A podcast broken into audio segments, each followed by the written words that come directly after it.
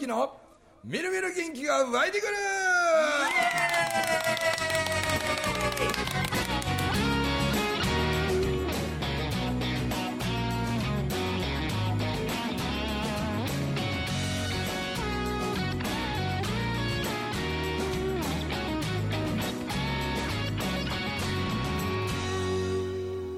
はいおはようございますおはようございます。おはようございます。いやー前回の収録で、最後の方にちょろっとええこと言い始めて。あらら。はい。ね。え僕がもし孫ができる時が来たとして、はい。まあ、うちは女男の子ばっかやから、そう女の子の可愛さの話がねちょっと出て、はいはいはい。やっぱり杉とこの3番目が女の子やから、はい。可愛い。めちゃくちゃ可愛いですね。はあやっぱ違いますね。そうどどういうところがか男の子と違う可愛さがあるの？いや、なんすかね、あのー確かに言葉にするのが難しいですけども、えーだいぶ甘くなっちゃいますね。甘くな甘くなっちゃうな、もうデレデレになっちゃいます。ビリーさんビリーさんは女の子一人ですもんね女の人ですわ。可愛いですよね。可愛いですよねそれ可愛いですよ。その男の子おれへんから、ええ比較は分からないんですよね、まあまあ、うち、甥っ子はいますんで、やっああおいっ子ね、はいあーぱり僕は男の子の方が接しやすいですね。ん女の子やっぱりね、ちょっとそれはもうま、ませてますしね。うんめっちゃ困りますよ。はいもうちょっと近づいたら。あ、そうですね。それと始まる直前に思ってんけど、なんでヘッドホンした上からその毛糸これねの帽子をかぶるの、耳耳までね来ちゃうんで、これ帽子かぶってからこれだと、耳がねあヘッドホンと耳の間に帽子がが入ると挟まってしまうわけや。そうですそうです。なるほど。そうなんですそうなんです。はい。なんかもうね中国から飛んできた気球みたいうまいこと言うな。にもうアメリカに撃ち落とされるやつみたいな。本当にこう気をつけてくださいね。ここでバスケットボールって言ったらバスケットボールになっちゃって。気球って言ったら気球になっちゃうの。確かに、けど僕は本当にねその夢に出てくるね、なんかそのめっちゃ可愛いね、女の子の孫ができる夢を見てしまう、最近それが多いんですよはでゆうべたまたまあのテレビ見てて俺テレビっ子やから、あのテレビ見てたらあのどんな夢を見るか。い夢診断みたいなやつですかそうそうそう。そんな系のテレビやってて、はそれなんかね一番みんなが見る夢は何かに追いかけられる夢とか。ああるある。よくありますよね、空を飛ぶ夢うんとか、落ちる夢とかね、うんはいなんかから落ちる夢、そそのそれは3位やったと思う、はいはいはい。うん。どんな夢見る？よく見る夢。夢？うん夢でよく見るの、えでも飛んでる夢は結構見るかもしれないですね。飛ぶ？空を？飛んでる飛んでる。僕飛べないからあの怖く高所恐怖症で。あ夢の中やと飛べるんですよ。あ普通の人でも飛びやすいけど。あそうかそうか。普通確かに。確かに。そうそうです。確かに。みんな本当ね杉のね高所恐怖症はね、本当に高所高所あの高所恐怖症なんですよ。はい。だってあのママカオに一緒に何かだな遊びたことあるのね、はい。はい。でその時にマカオタワーいうところから、こうバンジージャンプで、うん。それでそのマカオタワーの上の、まあ、地上約300メーターぐらいのところのこうな建物の縁を歩くいうそうそうそうそう。やつとかに、こいつも行かせようとしたらもうマジでやめてって言ってね。ここでそのあのトランプ引いて、負けた3人がバンジーを飛ぶっていう。僕はめっちゃ飛びたかったんでもうわざとわざとじゃないんやけど負けることができて、ん、で飛んでもう超気持ちよかったんやけどその上まで上がって床がガラスやったんだそうスケルトン。はいはいスケルトンになってる。そのガラスの上に行った瞬間杉しっこちびったんですよ失禁してもうても、相当怖いんやね。び。っちゃびちゃになりましたよ。本当に。いやもう高所恐怖症も。はほんまもんってこんなんなんや。いめちゃくちゃ怖い。ほんまに怖がってたもんな。本当に僕マジでねこんなに僕は立てついたことないんですけど、あのま、万が一ね僕が飛び降りてあのショックで死んだらどうするんですか？言うて。大丈夫や言うて。死んでも保証しませんでサインするから言うて。余計考えますか言うてこと笑いとそうですよ。ほんでもうごねればごねるほどこういうやつ飛ばしたいよなみたいな感じで 悪乗りするから。本当に飛ばされるんじゃないかと思って。そやけど夢の中で飛ぶのはそう平気ななんか多分だ憧れがあるんでしょうね。あなんかそれ飛んでみたいっていうのがいや僕もね小学校の時から何十回も下手したら何百回も見る空を飛ぶ夢っていうのも決まってんのよ。はいはいはいシチュエーションが。シチュエーションが、はいはい必ずその小学校の時のね教頭先生で中村先生っていう教頭先生がめっちゃ力持ちの先生やってん、うん。ほんでこう腕立て伏せとかを自慢げにその先生こう普通にするぐらい普通誰でも大体できるやん、でもな中村教頭先生はその腕立て伏せのまんまの姿勢から手を前へ前へ伸ばしていくんですよ、前へ前へそれでもうめっちゃ伸ばしてんのに胸のあたりが床につかへんねん。でそれをこれをできる人はほぼおらん言うて、小学生の親の前でよう自慢してた。教頭先生が俺の体を持ちほいでその教頭先生が俺の体を飛ばしてくれると 空が飛べるんですよ。発射台みたいな感じでそうそうそうそう発射台。みたいなであのあの教頭先生じゃないと空が飛べへん ほんでその時に教頭先生が「文明手で翼を作れ」って言われてこうやらなあかんのですよこうやるとねバタバタそうそうそうその昔なんかあの僕らあの学校の帰りにあのバターボールっていうアメちゃんあってねありましたありましたありましたはいあれをな、しょっちゅう持ってくる、あの、一級上にゆきし君っていう人おってな。で、そのゆきし君が、今日はバターボールあるで、とか言うてね。で、みんな僕らがもらうんですよ。ちょうだいゆきし君が言うてて、その代わり、バターボール温度を踊らな、食べささん言うて、それでみんなで並びながら、バターボールを食べながらな、みんなでこうやってな、バタバタボール、バタボール、バタバタボール、バタボールって、ずーっと言いながら歩かなあかんねん、それを。それがゆきし君の命令やってさ、そのバターボール温度と同じ動きをするねん。そうするとこう空が飛べんの。えめちゃくちゃ気持ちよくてその夢が。ーじゃあこれ一緒に寝てる時にこうやってやりだしたら。空飛んでんねんな。その夢見てね。空飛ぶ夢。うんうわ記憶だから憧れてるからかな。それとなもう一個な何十回も何百回も見てきた夢がもう一個あるの。それは僕の実家にやがも山口百恵が、ごご飯を作ってくれるんだ。桃井ちゃんがカポに来てやる。それを小学校の時から俺何百回も見るんよ。めっちゃ優しくてさ でそのな最近は娘さんあじゃあお孫さんの夢を。ができたら俺がおかしなってまうみたいな。そういう夢なんですね。そうなん。どどんなふうにおかしくなっとったんですか夢もう俺はもう仕事せえへん もうこの子がいたらもうそれでいいとか言うて、で嫌がってんのに近所のララパークっていうショッピングセンターに もう歩いて行くねん。もうさっき行ったのにまた行こうか言うてまた行ったり そしたらすれ違う人が「可愛いなこの子」言うたら「そうでしょ」って言いながら立ち話15分ぐらいしてしまうとか。そういう夢ばっか見てまうんですよ。いやでも変わると思うな、中村さん、どうしよう。人生が根底から変わってしまうかもしれんなと思って、まあそんな話はまあ置いといてですね。あの杉をはい。もっとメジャーにしていこう大作戦を今考えてましてですね、はい、ありがとうございます、でもうこれだからちょっと僕はね変なひらめきが3つほどあったんですよ、はいはいはい。うん。で一つはなんかこれもねうーんこの間ポコッと出た話なんやけどあの保険の仕事してる人で、あのねめっちゃ成績優秀な人なんですよ、その人。もう保険の仕事し始めてまだ56年言うてやったわ。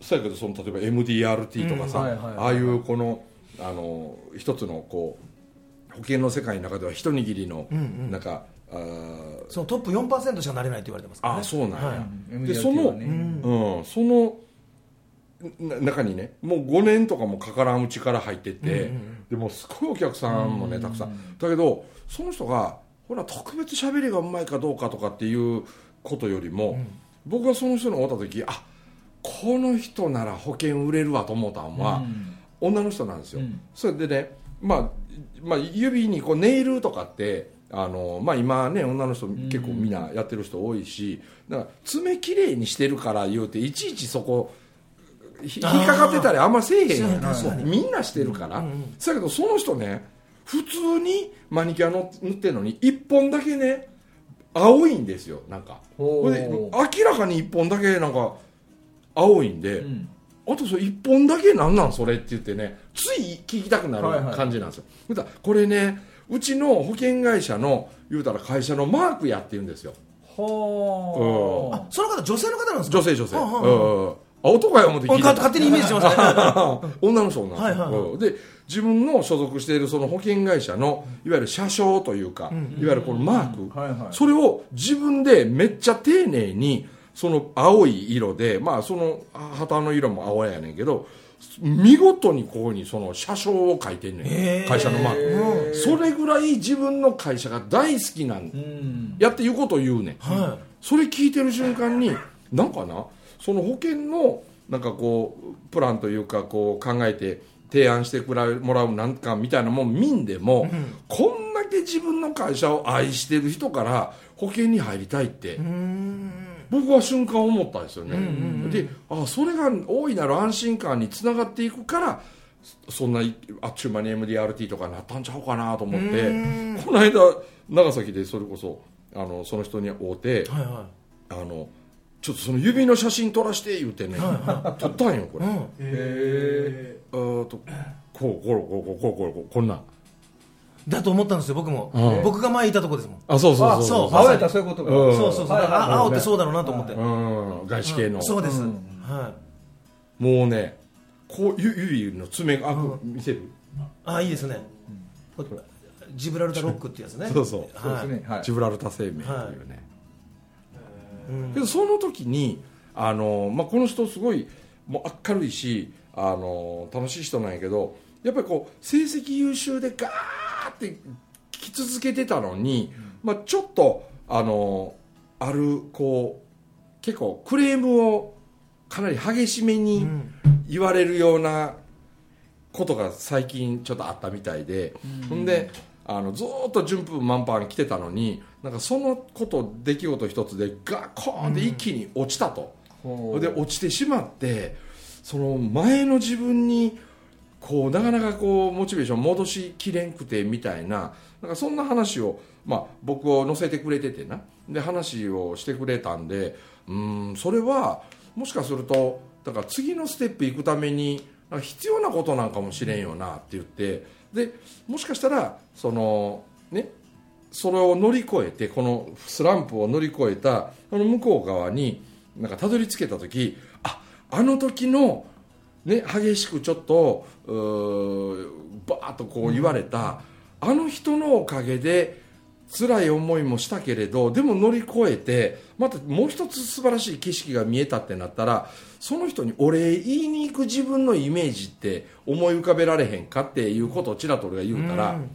とてもじゃないけど今は思い浮かべれませんみたいな顔してんのよ、あってことはまだそこまでは受け入れきれてないんやなと思いながらこう話した時にあの友樹の話をねうんうんうんうん。友樹最近あの大学の時にお前みたいなやつはあの、ね、これまあ聞いてくれてる方友樹ってどういう存在か、ね、ちょっとあんま分からん人もおるかもしれんからあれですけど友樹ってあのいいわゆる LGBT、トランスジェンダー、うん。ね、女の人の体で生まれてんやけど心男の子でで今はもうね全部子宮やあんなもんも全部取ってしまって、もう戸籍まで男に変えてるから、もう男なんやけど、だけどその昔から男女みたいなとかってもう罵られいじめられ差別を受けを山ほど繰り返ししてきた時の大学の先生に「お前みたいなやつは社会出ても通用せん」って言われたことがやっぱめちゃくちゃショックやったみたいでで部活を辞めてでなんかでずっとそれが心に残ってて。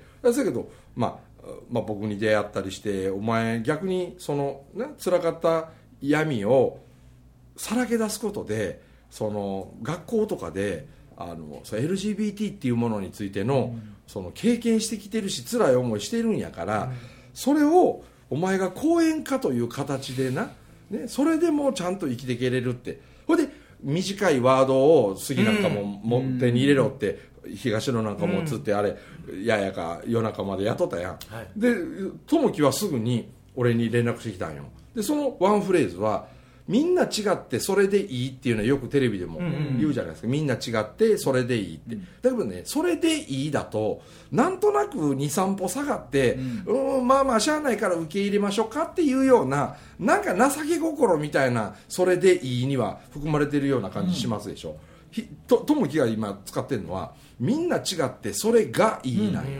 うん。でそれがむしろいいんだよっていうふうに、こうたった一文字の変化なんやけどそれだけでも結構聞いてる人にはもうなるほどってドンって落ちる、でそうするとそれをまた人に言いたくなってくるやん,、うん例えば例えば髪の毛がなんか私は天然パーマでそれが嫌で嫌でみたいに言ってる子に、うんうん、みんなな髪質なんかみんな違っててそれがいいねんでって、それでいいっていうよりはそれがいいの方が、その子に響くやろうなって言うと喋、りたくなってくるじゃないですか使いたくなってくる、ででそういうその友樹がもう今はあいつはとっても幸せを感じてもうのびのびはつらつとしてるんで友樹そろそろあの時傷つけてくれた大学の先生に僕は今世の中で通用してるんですって、うん。で今むしろあの時落ちたおかげで気づけたことがいっぱいあって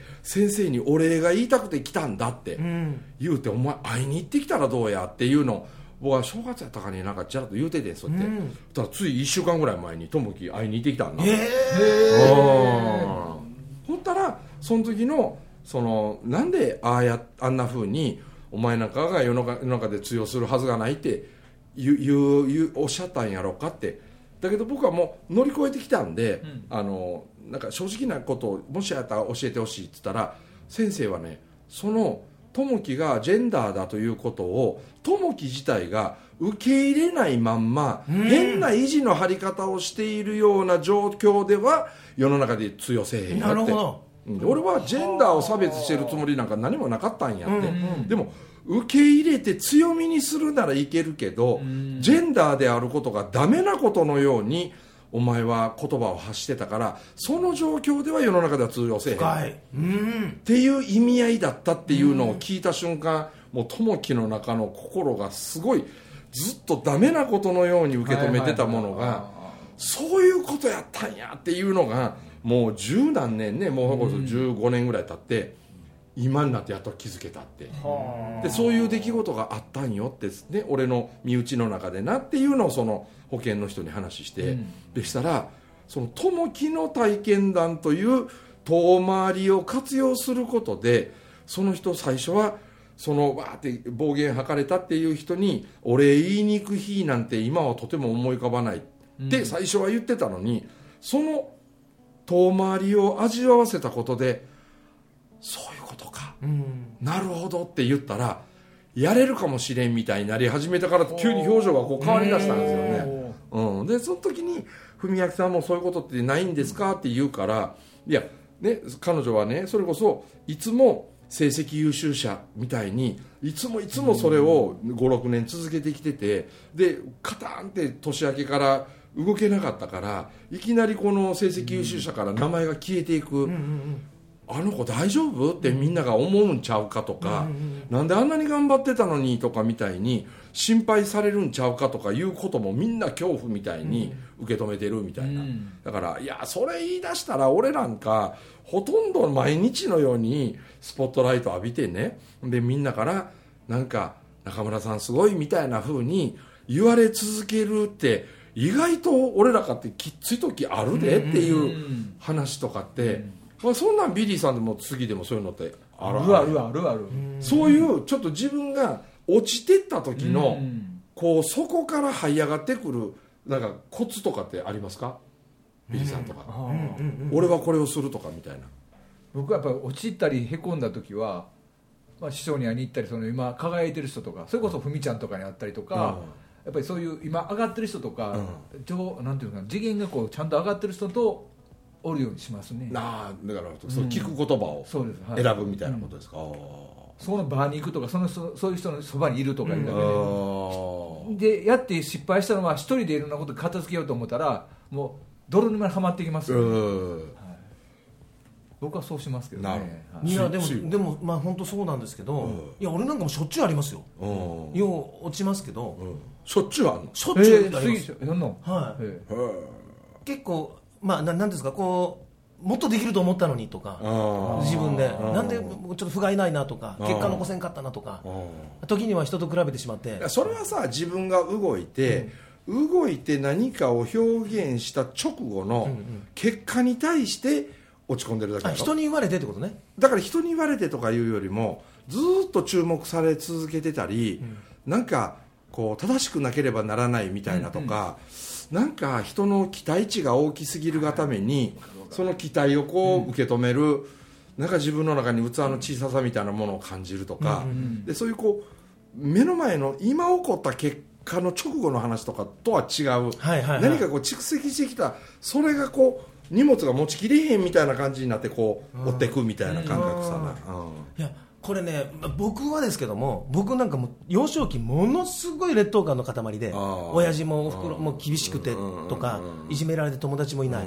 ほんで俺なんか俺なんかっつって言ってずっと自己否定してて。うん。でもたった一人だけ僕を肯定し続けてくれた人がいて。ん。でそれがおばあちゃんなんですね。でぼ僕のおばあちゃんはどんな時も政治あんたはすごい子なんよって、うん。あんたは天才よって。あんたが世の中変えるんよってずっと言ってくれるわけですよ、うん。でその言葉も僕最初突っぱねてて、ばあちゃんごめんと。ばあちゃんそう言ってくれるけど俺実は学校でいじめられてんねやとか、ん。俺勉強も全然できへんねやってばあちゃんに言うじゃないですか、そんなの関係ないわっつって。ばあちゃんには見えるって、あんたの未来はすごい未来待っとるよって言ってくれて、いっつも大丈夫。あんたはすごいって言ってくれてたばあちゃんが4年前に死んじゃったんですけども、僕毎日手合わせてるわけですね、いあの家出る前も家帰ってきた時も、落ち込んだ時におばあちゃんと話をするんですよ僕。もう亡くなったおばあちゃそうなんですよ、そうするとね絶対にばあちゃんは大丈夫、なんとかなる あんたはすごいって言葉がめっちゃ聞こえてくるんですよ、えー。それに僕結構救われます。なるほどな。一休さんみたいなおばあちゃんああまあそうですね。大丈夫なんとかなるとね。うん。今僕が一級みたいになってます。よう拾うわ。いや僕は意外ともう例えばホテルとかで、うん。あのあるんですよね。こうそそのもものの数時間前まで、なんか何百人のみんなの、こう、注目のターゲットになっててさ、で僕の一つの言葉でブワー笑いが起こったり、でみんながすごい元気になってくれたりだけど終わってみると、ん。ホテルなんか帰ってくるとポツンと一人ですよ。ね、でその時になんかこう見えてる景色のあまりのギャップみたいな、うん。でそれがこう何やってんのかな俺とか思うこととかあらへんかな、いやあれ僕ありますあります。僕、ねあのドムラっていう着ぐるみ着てたんですね。あああのイチローさんと相撲取ったりとかしてた過去ですね。あああの着ぐるみ着てる時は、めっちゃ人来てくれるわけですよ、うん。はいはいドムラやドムラや言うて、うん。でも着ぐるみ脱いだら誰も寄ってこないわけですよ。俺なんなんやと思う時ありますよ。ねあんなに女子がブワー寄ってきてくれたのに脱いだら誰も来ないですよね。ああそれはそれはそうやろうな いやそれ僕はね意外とその時もそのあの保険の人にも言ったけど僕はあのこう自分がこうマイナスの方へ転がり始めてるぞと思う時は、もうどうせやったらもうマイナスの底まで行ったろうって。うん。それで僕がよく活用するのは東野圭吾とかの、もうめちゃくちゃ醜い人の殺し方とか残虐なとか、めっちゃ人を裏切るとかもう目の前で見ることのないような人間のめちゃくちゃこの汚い部分みたいな、でその殺すほど人を恨むみたいなそういう話の中にもうのめり込むぐらい読むんよ。今一番気持ちが分かるとか。そうそうそう。で、俺まだマシやんって思うんよね。あの小説とか入り込むと。で、マイナスの極みまでいくと、なんか、この登場人物たちに比べたら自分は全然いけてるみたいな。で、そのマイナスを味わい切るとなんかちょっと希望が出てくるとか。いやだって相田光夫さんもね落ちて落ちてそこにつくと落ち着くって言ってですねああ、なるほど。言うてますからうんねとことん落ちると落ち着くよっていうねなるほうんど。ちょいちょい。さもうさすが。いやいやいや僕もね狙って狙ってややってるんですけど さすが。いつ挟もうかないつ挟もうかな。さすが単なる一休さんじゃねえな。2回目はもう1回目は緊急やったけど2回目は一休さんだね。それとでも一番手っ取り早いのは人の応援をするっていうことやなあうん。もうね自分を止めて、ん。徹底してね、はいはい。人を光らせるような輝かせるようなそのことを一生懸命考え出すと不思議とめっちゃ元気出てくるんですよね。そかりますわ。あなんで自分が落ち込んだら人に光を当てるというか人を応援するともうねめちゃくちゃ短期間になんか自分がバーってこうね命吹き返すぐらいぶわーってこう考えられたりとか動き出せたり。だって俺なんかほんまあのそのいうギャップに耐えきれになったりして例えばホテルに2日間とかになったら2日分の食い物買い食べ物買いに行って2日分の飲むであろうハイボールを15本ぐらい買うてきて、ほんで一歩も出やんのですよ。あ部屋から、はいはいは一歩も外出へんの。引きこもり状態。で電話になっても取らへんし、誰にも電話せえへんし、もうそれぐらい一人になるんよ。うん。はあハイボール15本あったら俺1年以上い お前茶さじ一杯でもう真っ赤やからなすげえな。今のややや受けぐらいだな。その前の落ちて落ちて落ち着く地について落ち着くいうね。落ち着くもあり落ちがつくっちゅうてもう終わりを意味するっていう。上行かりましたねそうですね。今これなんですよビリーさん。ビリーさんそこなんですよ。僕がね、はい。ここれだと思ってこう放つじゃないですか、それ以上必ずやってくるんですよ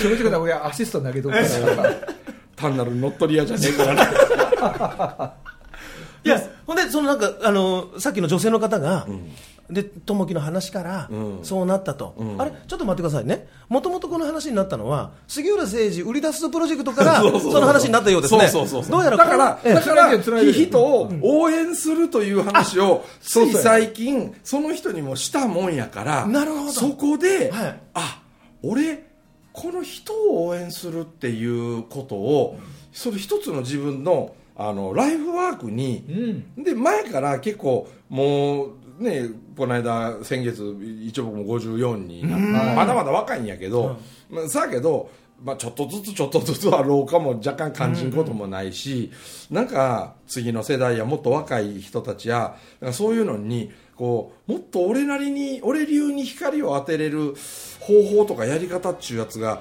あるんちゃうかなって思い始めては3つ思い浮かんだという話をまあ言うたら次週にしようかなと。いう今週持たんかった。聞きたかった。いやいやいや。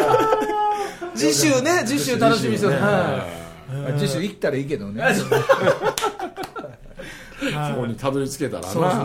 あそういういきさつがあったんですね。そうそう。で確かにそれもその落ち込んでる人に頑張れ頑張れっていうだけじゃさ、今頑張り方が分からん人に頑張れっていうのは酷やから、だからこうちょっと別世界の話とか別次元に心を連れてってあげた方がこう自分を客観視できたりするかやと思いながら、まああのまあ、その後うなぎを食べるんやけど。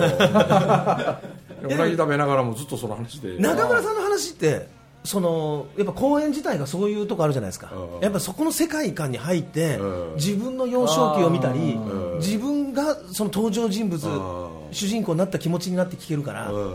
そうそうそれ。そういうとこありますよね。それ一つ俺の持ってるコツなんいや本当にそう思う。みんなでもう団体旅行でん。ある別の体験をみんなに架空でさせた上でキーワードを伝えると。うんだから疑似体験した後にドンって言われたみたいなのが残る入る。でそれは短めのキーワードみたいな。そこになんかこう自分って誰って言った時に僕ってこれっていうのがパッて言えるねワードみたいなのも必要かなみたいなことも含めはい来週以降にさらにこのいや来週聞けるのかな？の上り調子がこう上がっていくようにですね、はい。頑張っていきたいと思います、ということでお届けしました中村文明と杉浦誠二と森とビリーでございました。どうもありがとうございました。ありがとうありがとうございました。来週3つやからね。どっちが面白いか競争だ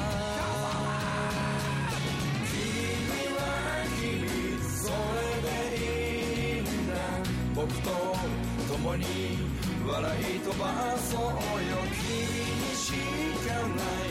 今できること。仲間はほらこんなにいる。